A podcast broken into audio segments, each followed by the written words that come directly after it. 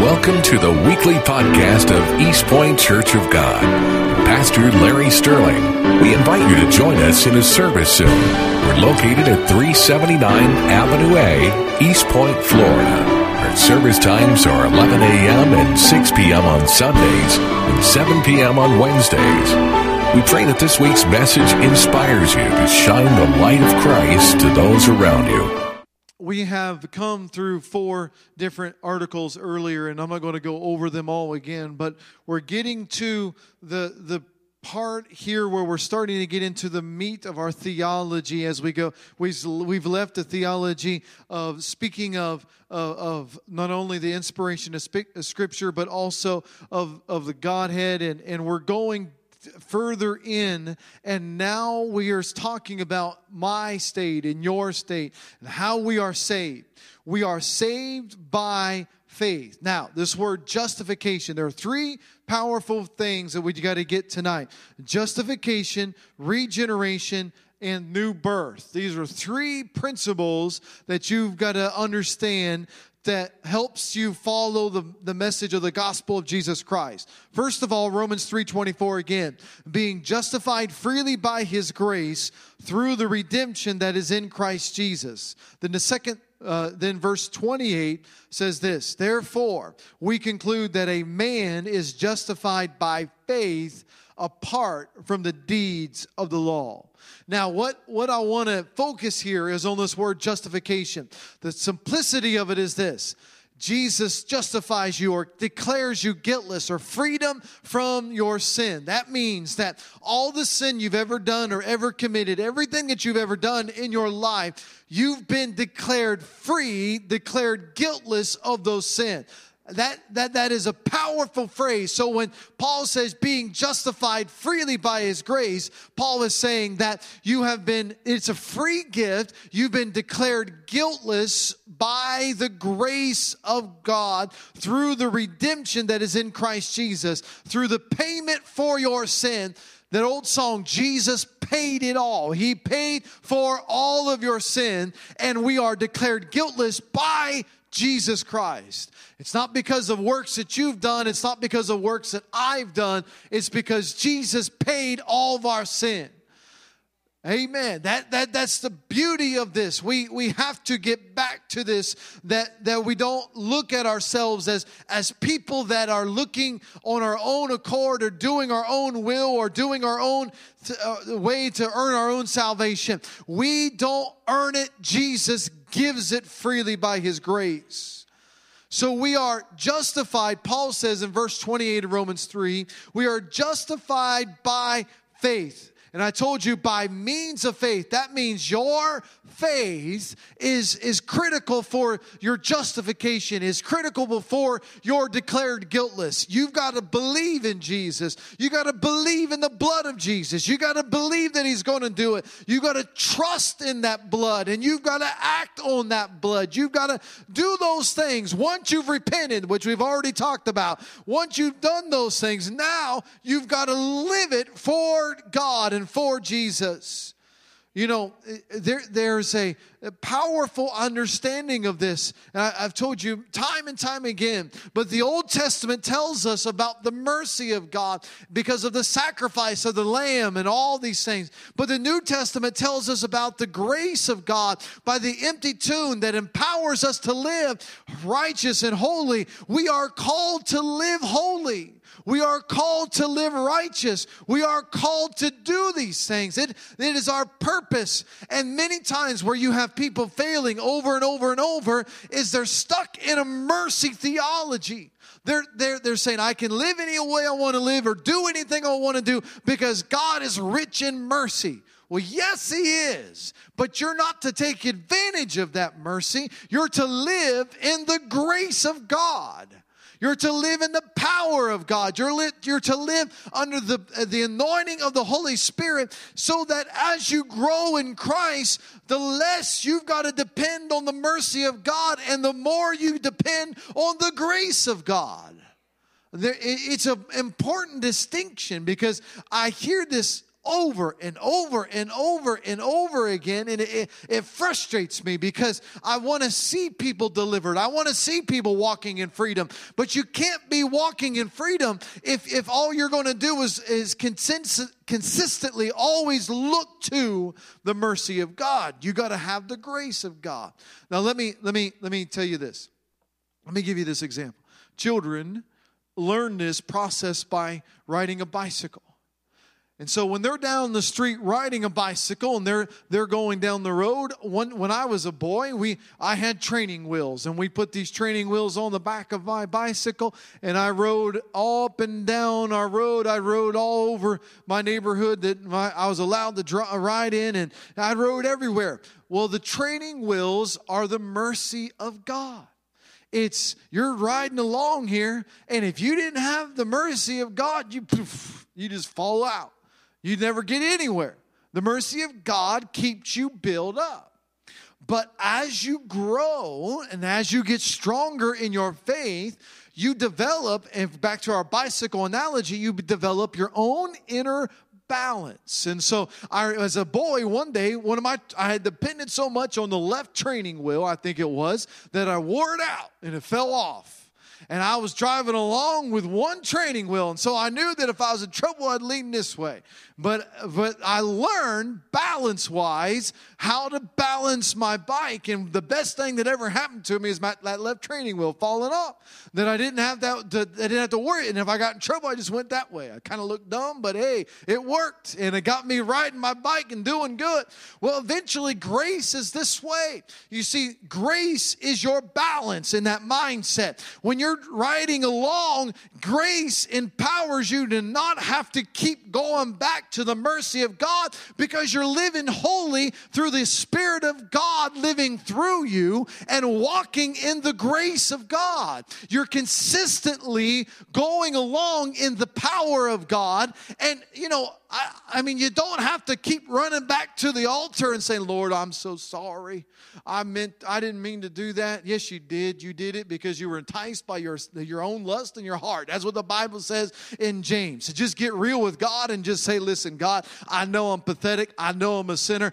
Can you clean me up and get me going down the right road one more time? And that mercy of God says, yes, if you confess your sins, He is faithful and just to forgive you of your sin and to cleanse you from all unrighteousness. That's what 1 John tells us. So we have that promise in Scripture that He's going to do that. And so as you get stronger, as you get more mature in the Lord, you begin to trust less in mercy and more in grace consistently on a regular basis to the point where you are spiritually mature. As Paul says, you're not feasting on the milk, you're partaking of the meat, and you're getting further and stronger and being wiser and more powerful in the blood of Jesus Christ.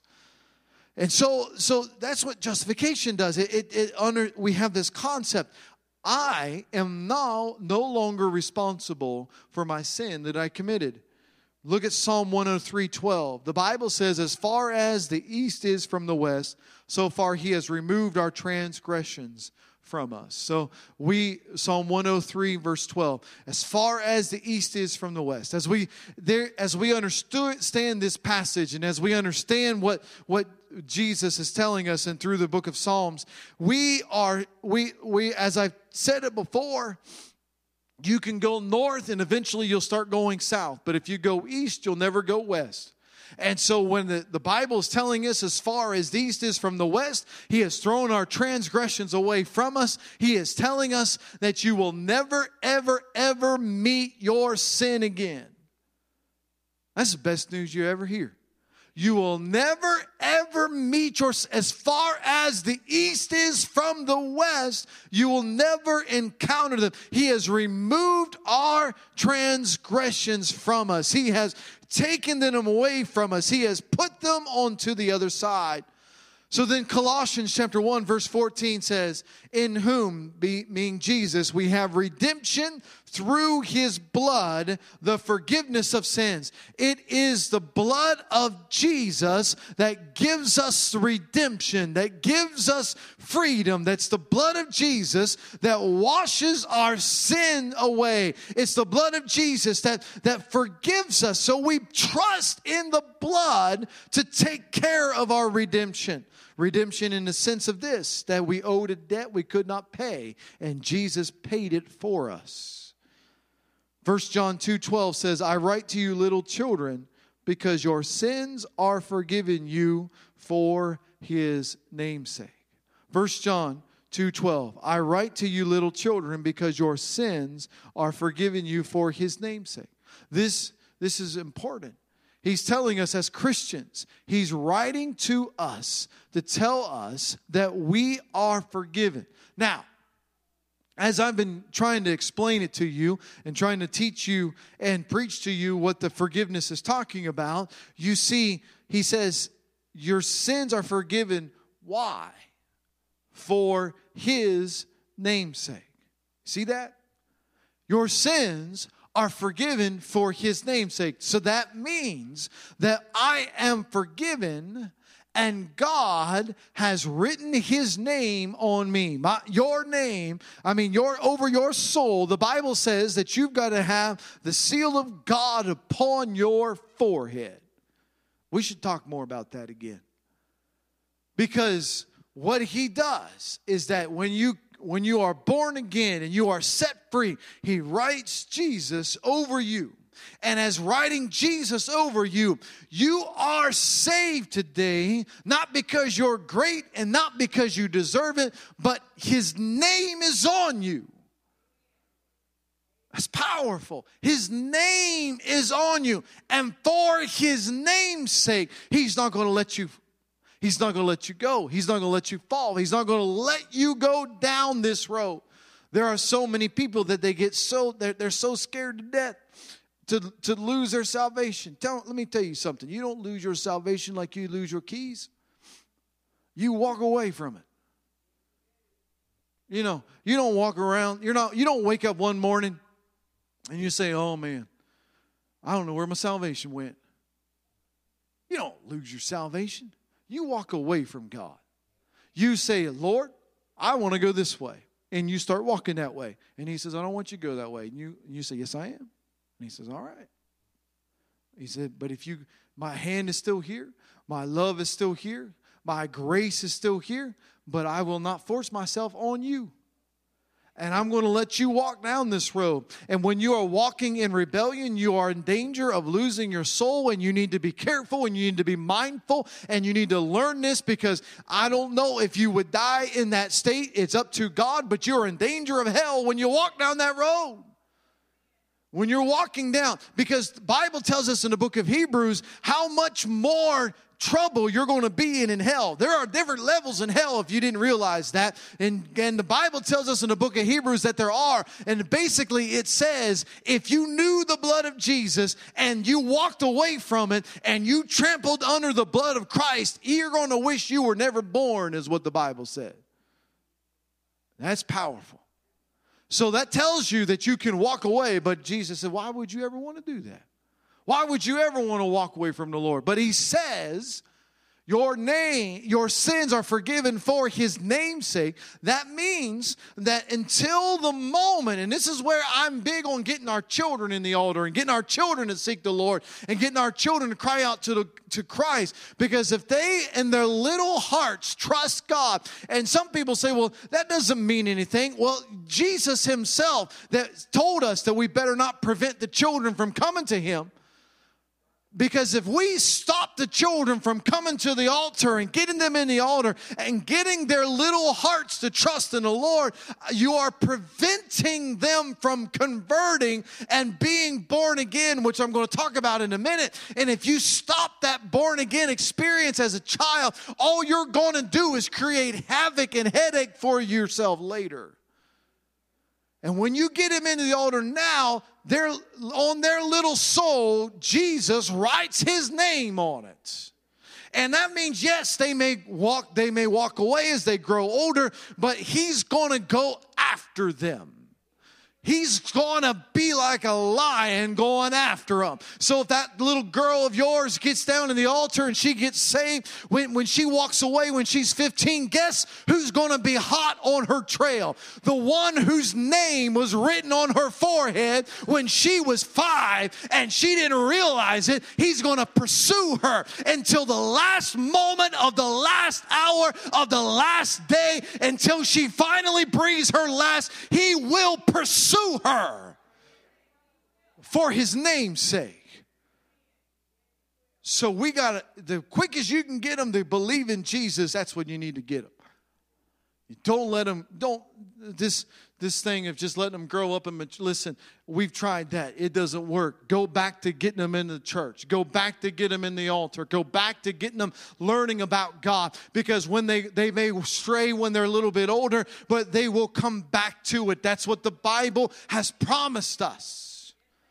Because he's going to pursue them. He's going after them. And so we have that precious peace, because he tells us that. You are forgiven for his name's sake, who is coming. So in the book of Luke tells us in chapter 18, verse 10, 2 men went up to the temple to pray, one a Pharisee and the other a tax collector. The Pharisee stood and prayed thus with himself, God, I thank you that I'm not like other men, extortioners, unjust, adulterers, or even as this tax collector. I fast twice a week. I give tithes of all that I possess. And the tax collector, standing afar off, would not so much as raise his eyes to heaven, but beat his breast, saying, God, be merciful to me, a sinner. I tell you, this man went down to his house justified rather than the other. For everyone who exalts himself will be humbled, and he who humbles himself will be exalted. This is a beautiful description of what Jesus is trying to explain to us. So when you have these 2 men, one is a Pharisee that is the epitome of supposed holiness in those days.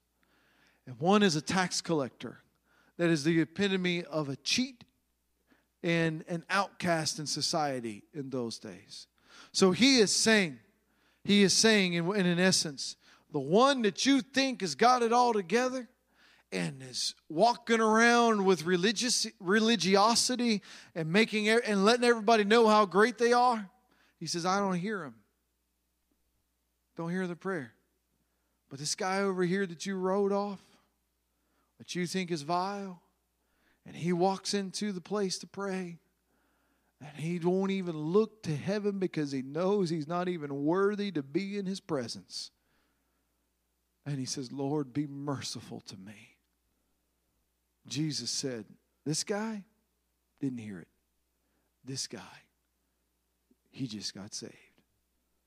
He walked away justified, Jesus says. He went out of the temple justified, meaning one of them, that one said that, Lord, I'm not worthy at all. We got to continue to maintain our humility before the Lord. I mean, you can be coming to church every time the doors open up. You can be giving of your tithes. You can be fasting. You can be doing all the things that you need to be doing. There's nothing wrong with what the Pharisee was doing. It was his heart that was the problem. It was his heart. He was excited because he was doing something.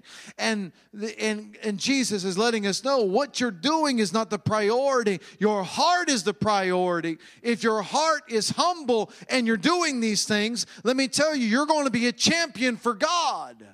When you don't let the left hand know what the right hand is doing, if you're not trying to take credit for everything, if you're not trying to be number one, if you're not trying to let everybody know how holy you are, but you're just doing it quietly, living before God, recognizing without God's grace, you wouldn't even be here anyway. So we've got to learn a justification. We got to have that faith in the blood of Jesus Christ. We've got to have faith in the blood of Jesus that justifies us from all these things. It justifies us from our sin, declares us guiltless. We have no fear, nothing to worry about. We have Jesus living through us. Then the next thing we have is regeneration. Now, regeneration is one of those unusual things in nature. You get a little starfish, cut his star thing off, whatever they call that. Grows back. You know what I'm talking about? It grows back. Take an earthworm, cut it in half, grows. Weird. Regenerates. Don't try that on your own person because your fingers don't regenerate. You cut the tip of your finger off, you don't get another one. You won. And so when God, for whatever reason, I don't understand why God didn't do that. It would make sense to allow our fingers to regenerate. But there are parts of you that does, like your lungs, your liver. There are certain things in your body that does regenerate. And there are certain things that don't. But the process is, though, is that what has been removed grows again. Your spiritual soul, what we're going to talk about here before we go into Scripture, is that your soul has been cut off from God and you no longer have communication with Him. This is why the world doesn't understand what we get in church. Because the part of them that would receive Him and experience Him has been cut off. It's been removed. So they don't understand when you're standing in church and you're worshiping and their eyes, you're just weeping and you're crying and they look at you like, what are you doing? And I don't feel anything because their soul has still dead. Still, they don't feel it. They will never feel it. They have not been regenerated. All right? Now, we also have this concept of the new birth. The Bible tells us that you've got to be born again. Nicodemus in the book of John chapter 3, he had this concept. He said, I don't understand this. Why do we have to be born again? John chapter 3 verse 7 says, do not marvel that I say to you, you must be born again. The wind blows where it wishes. You hear the sound of it, but you cannot tell where it comes from or where it goes. So everyone who is born of the Spirit. So you must be born again. You've got to follow the Lord. You've got to listen to His voice. You've got to be born again. That's the priority. You've got to do it. But Nicodemus is saying, well, how can I enter into my mother's womb? And Jesus is saying, no, hold on. That's not it. Your soul, your spirit. It's got to be born again. And so he says, Jesus explains this to him. He says, you've got to, the wind, it blows wherever it wants to go. It just goes. He says the wind, it blows through an area and you can see the effect of the wind. But you can't see the wind. You can feel the wind. You can stand out there. If we would have had a hurricane with that last storm, you wouldn't have been able to see the wind coming, but you would see the effect of it, I guarantee it. I remember one time I was living up north, and we had this, they called it a particular term, but they called it a land hurricane. And the wind was coming down a wall of it about 80 to 90 to almost 100 miles an hour, just going a wall of wind. Just swept across the United States. And listen, we were not ready for it up there like we are down here because that's not a normal thing. And so when that wind hit, I mean, people were out of power for weeks at a time because it just knocked down everything. Well, when we were there, I remember I was standing on my deck at my house. And as I was watching it, I saw it coming, but I didn't see the wind. I saw things being picked up and being carried I saw my neighbor. I lived in the valley, and my neighbor up on the top of the mountain, on the hill, I saw his grill get picked up and just carried. And then all of a sudden I heard it slam into my house, and I thought, whoa, this isn't normal.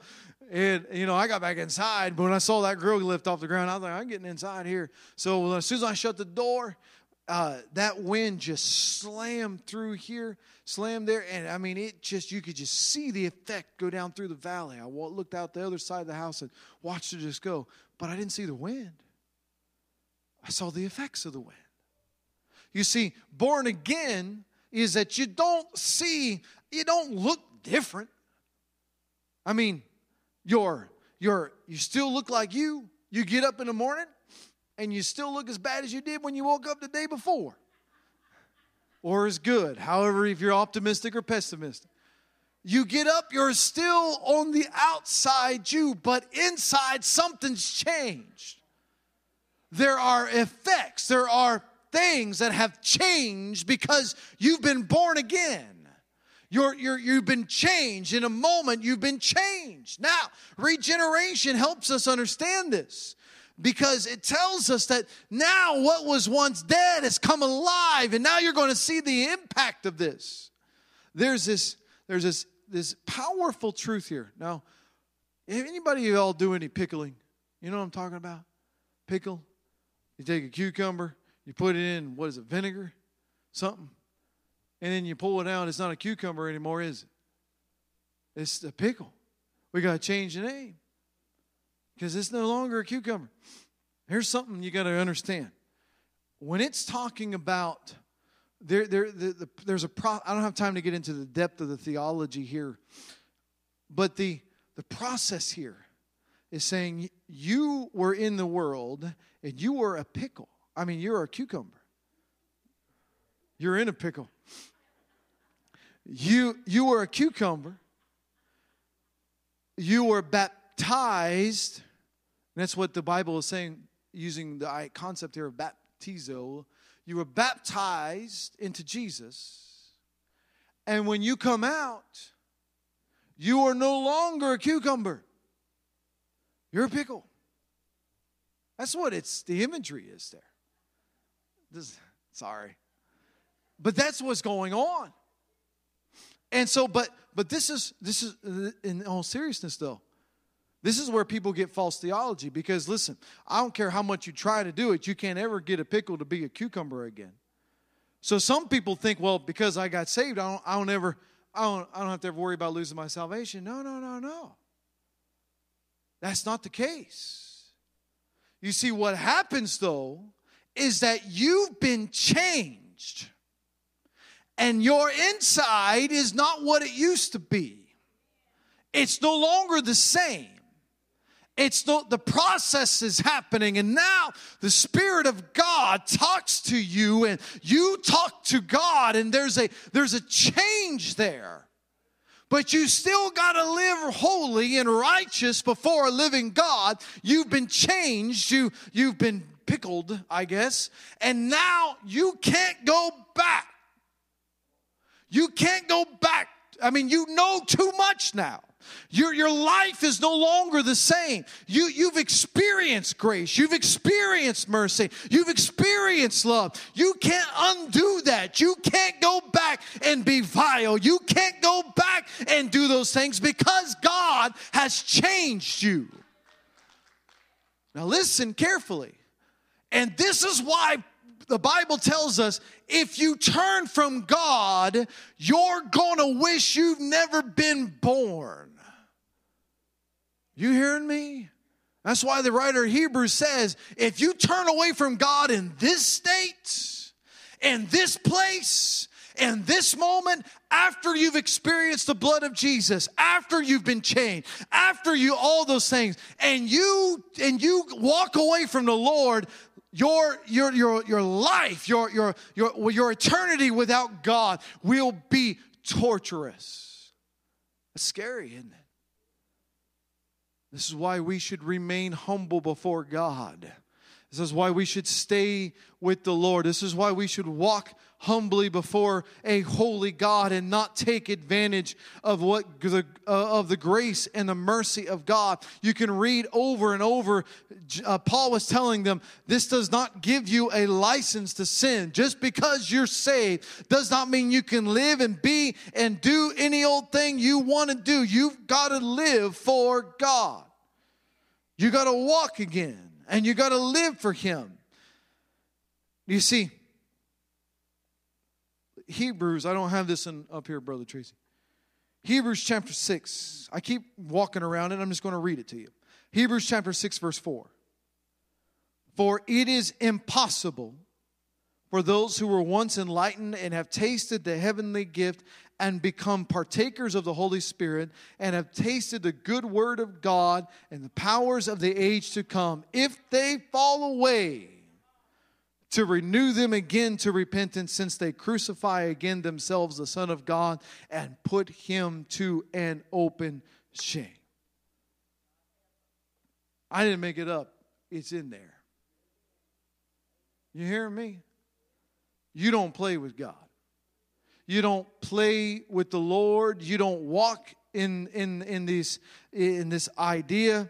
And you can go. We could read on about this, but when you are born again, you've been changed. You don't go back to the way you were. This is why you've got to make a certain. Do you want to live in the way of the world? Do you want to continue in the ways of the world? Do you want to stay in that path? Do you want to walk in those things? If you want to and do that, because listen, because when you come to this altar and you receive Jesus Christ, it's just not a get out of hell free card. It's not just something you take advantage of or buying fire insurance or something like that. It's a change. It's a relationship. It's a complete different idea. You're born again. You've been regenerated. You're a new creation in Christ. All things have passed away and all things have become new. You are a new person in Christ Jesus.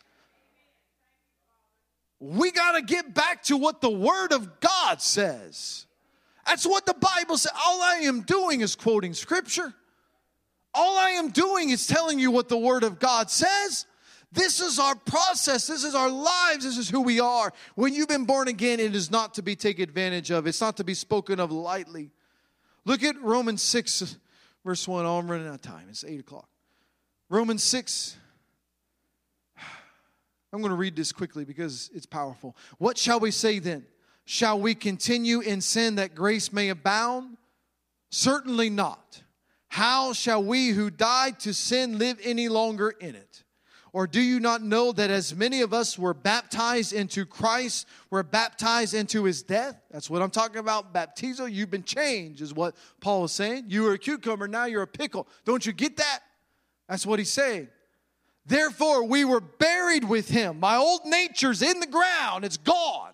We were buried with Him through baptism into death, that just as Christ was raised from the dead by the glory of the Father, even so we also should walk in the newness of life. You got to embrace your spirituality, embrace your born-againness, embrace your regeneration, and become what God has called you to be. He's made you again. You're completely different. Our old man has been crucified, that the body of sin might be done away with, that we should no longer be slaves to sin. You see, once you're born again, and people say, well, I'm still bound to sin. It's in your own mind that you're bound to sin. Why? Because the blood of Jesus is still powerful enough to break every chain, to break every bondage, to break everything off of you. It does not have to stay because you're changed now. And you got to believe that, and it will happen over you. It will change your life because the blood of Jesus is still powerful enough to completely and totally alter who you are.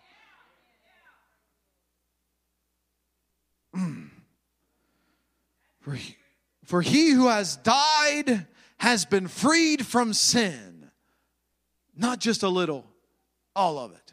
Sin has no more sway over you. Verse 7 of Romans 6, 7.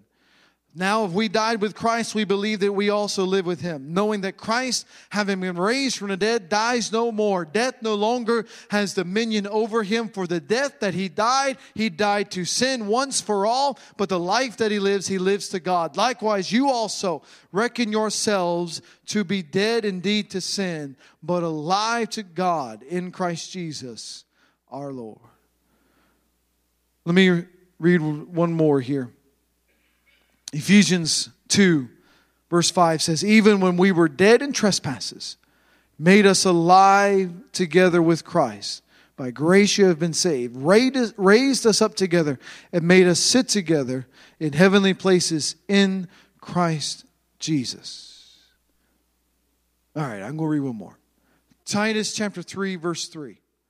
For we ourselves were also once foolish, disobedient, deceived, serving various lusts and pleasures, living in malice and envy, hateful and hating one another.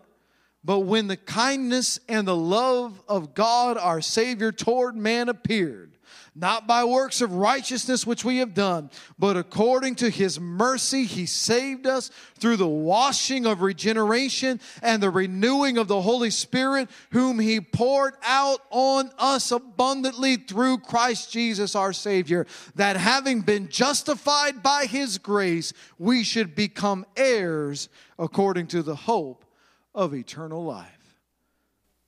That's a good one to end on, Sister Nina. So when we understand that we were once living as the world, talking like the world, acting like the world. We were once that, but now he's changed us. Now he's regenerated us. Now we are born again.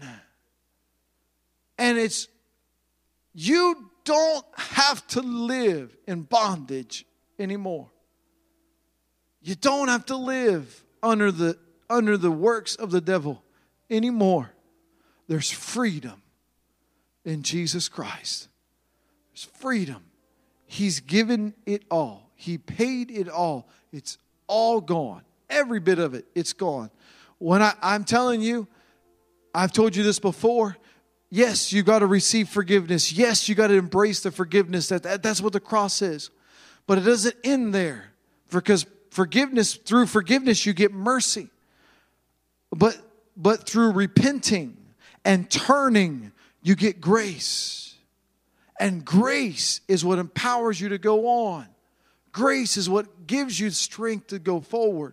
When you are a new creation, you're living with the Holy Spirit and walking in the grace and the mercy of God. As Paul tells us, says that we should become heirs according to the hope of eternal life. You're an heir in Christ Jesus. You belong to the Lord. You're his. He's got a plan for you. He's got a plan. That you have an inheritance on the other side. You have an inheritance on the other side. Thank you for listening to the weekly podcast of East Point Church of God and Pastor Larry Sterling. The Lord bless you and keep you. The Lord make his face shine upon you and be gracious to you. The Lord lift up his countenance upon you and give you peace.